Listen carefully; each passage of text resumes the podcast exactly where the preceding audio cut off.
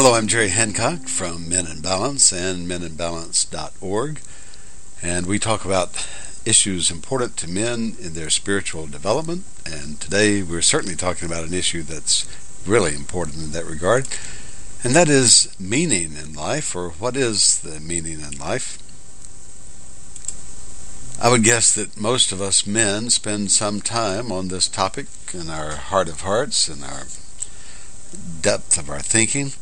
Um, especially as we get further along in life, we ask the question, why am I working so hard at this job or doing all these difficult things? Why is life so hard? What is the meaning of life? What uh, what is it that I am intended to be doing, and am I making the contribution to the world that I am capable of making? All of those are big, big, big, heavy issues.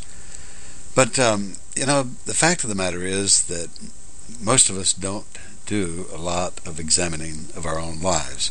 Wasn't it Aristotle that said the unexamined life is not worth living?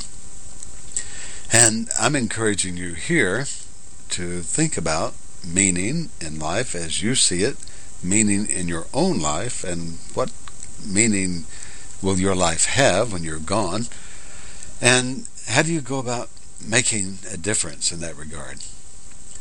So let me start by asking you to just give some thought to this question. What turning points can you identify in your own life, and what was significant about them?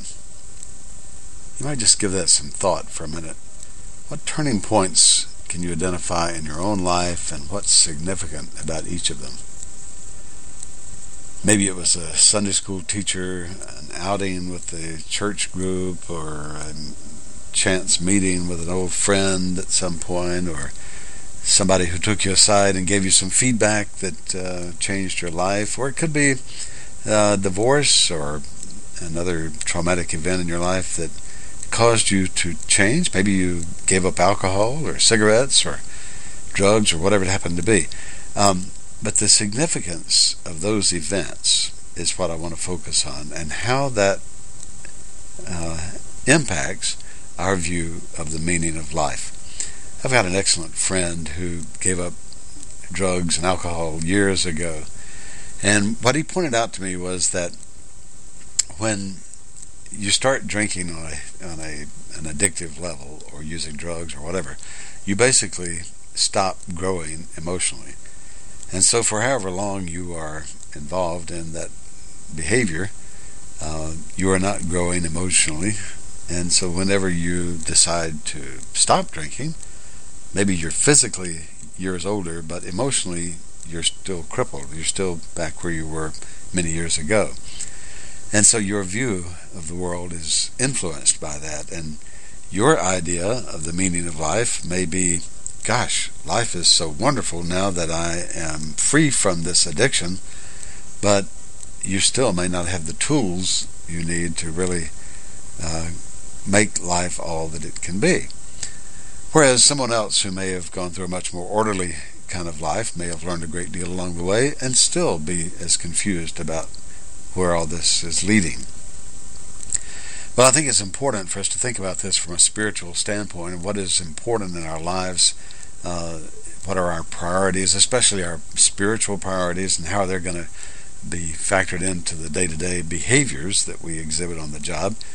Um, you know, we, we're pretty good at making to-do lists of things we need to do, but we have to realize that that to-do list should be an outgrowth of several things, including our values, which guide us down the road, our priorities, which tell us what things to focus on, uh, and then the behaviors that would come out of that, and then the to-dos are just sort of a natural outflow of all of that. Most of us never go through that exercise. We don't really think about it. We just keep writing to-do lists, and to-do lists don't have anything to do with, or at least very, very much to do with the bigger picture of what we are becoming. We are not becoming a to-do list. We are becoming a person of some type. So, how do your priorities differ now from what they were, say, 20 or 30 years ago? And if you don't know the answer to that, then you probably need to do some thinking about that. Uh, certainly, as our bodies age, our priorities change. There's no doubt about that. And as our children grow up, our priorities change. And as we mature emotionally, I think our priorities change. We become much more interested in things that are um, longer lasting, that have some meaning, that have some contribution to life, that have some relevance to other people's lives. Isn't that what meaning is all about? I, I said to someone not too long ago, and I believe I still would say that again today, that there are only two things in life that are really worth living, and they're not, as Waylon Jennings said, guitars and women. The only two things in life that are really worth living are relationships and helping other people. Think about that for a minute. Maybe that's different for you, but I would say in the final analysis, we need relationships, and relationships need need to matter to us, and we need to be able to nurture and maintain those relationships. Otherwise, we can have a pretty empty life. And I would also add to that that if we aren't using our time in some way to help other people, then we can also feel pretty empty sometimes. So, to me, meaning involves having good relationships and using my talents or skills in some way to help other people. So, have you thought about that? Um, does that make sense to you? If you were to go back to the person you are or were at age 21, uh, what would you do differently? Would your priorities have changed much? Would you have worked harder at uh, your job or at relationships or at being a better husband or brother or wife or employer or whatever? Um, so the meaning that we attach to life, I think, evolves.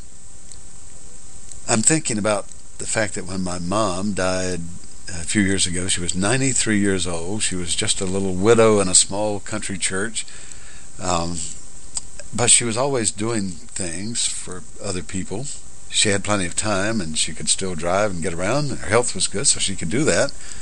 But it didn't occur to me that that was anything special. That's the way I'd always seen her. But when she died, there were over 500 people at her funeral.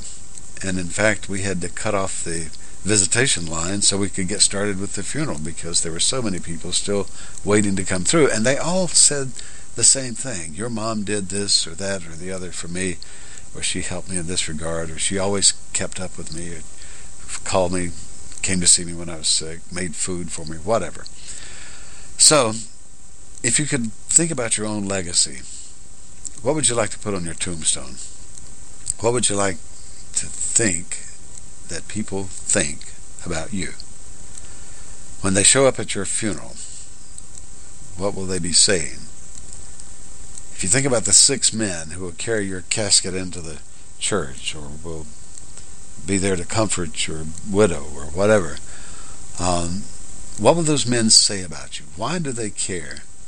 Uh, that is a critically important question, and we need to know the answer to that because the answer to that question determines what we do with our time. It determines what we do with our daily activities, how much we spend our money toward helping others, what toys we tend to collect versus what changes we tend to make in other people. It affects how we um, relate to our children and our family and the people that we love. So think about the factors that have made you what you are. The values, the priorities, the things that you have decided matter in life uh, that have determined the person that you are today. That's question one. And question two, are you happy with that person? And does that person need some more attention? Does that is that person still in process? Is that person focused on the right things? Is that person tied up with a lot of collecting trinkets and toys in life instead of um, things that really matter? Would that person's family be proud to be considered close to you? Does that person's family see you as a leader and a, a trusted confidant that they can come to in, in their time of need? And do friends and folks that know you casually see you as someone who has character and depth and some integrity about them. Well, you don't have to answer that to me. You have to answer that to yourself. And so the question I would put to you is if there's something about all of that that needs changing, what is it and what is your plan? Because nobody will tell you personally you need to fix all these things. They'll tell you with their absence, they'll tell you with their um, relieving you of your responsibilities at work, or they will tell you by divorcing you, but they won't tell you to change yourself. And the meaning that you attach to the things you do in life will affect all the other people around you. So, a good exercise might be for you to go down, you gotta sit down with a sheet of paper and to say, who are and what are the biggest factors and people that have influenced me to be what I am today, positively or negatively. Maybe you split the page in half and put half and half, but look at those factors and say, who made you what you are today? Um, and then at the bottom of that page, I would put another list, and that is what's still lacking? What have I not developed properly? What have I not really focused on that makes my life meaningful? My guess is it's going to come down to those things that we talked about earlier relationships and helping other people.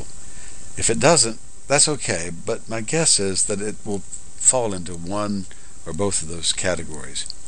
Because I believe we are social animals, we are human beings that need uh, social connections, we need to be involved with other people, we need other people to be close to us and give us uh, warmth and intimacy and and affirmation when we don't have that, our lives don't matter as much. Don't uh, it's not that they don't matter as much; they're just not as meaningful. And so, when we seek out meaning, we have to understand that what we give comes back to us in spades.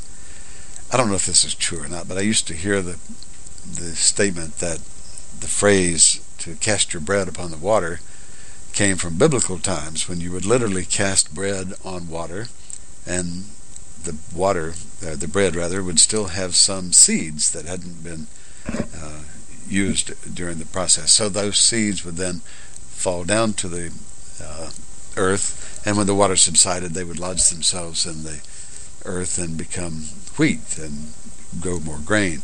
I don't know if that's true or not, but it's a great image for thinking about how we plant the seeds that are going to provide for our future feeding of our soul and our our uh, individual uh, self and our quest for meaning in our life.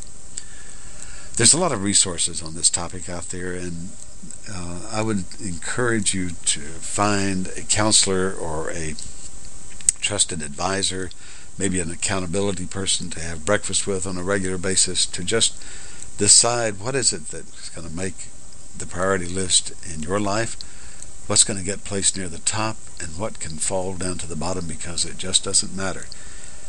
And I would ask you to think about the people in your life that you've lost over time. Uh, these may be relatives, these may be work associates, uh, even family members. What did those people have that made them so critically important to your development? And what can you go back and find from them to continue that development of that side of yourself. It's very important, and it's something you should probably commit some time to. Um, one possibility would be to get up earlier every day and do some spiritual reading and do some uh, self-analysis and to think about how you're living your life. Um, my Jewish friends tell me that one of the most important exercises they do is to lie down at night before they go to sleep and ask themselves, who might I have offended today and might I need to make amends with tomorrow? Whatever those questions are that you need to ask yourself about your own uh, spirituality and your own search for meaning, I suggest that you do that and take the results of that and, and really apply it to every course of your life. Life is about happiness, but happiness comes from having meaning in your life. Well, I've enjoyed our conversation. I hope you've enjoyed it. I hope you will uh, find time to communicate with us. Send us an email. Uh, there are other resources on the website that may be helpful to you as well. Um, I would suggest making your own spiritual plan, your own quest for meaning plan. Decide what you are all about and how you're going to pursue that. And by all means, take care of your relationships and find a way to do something good for others.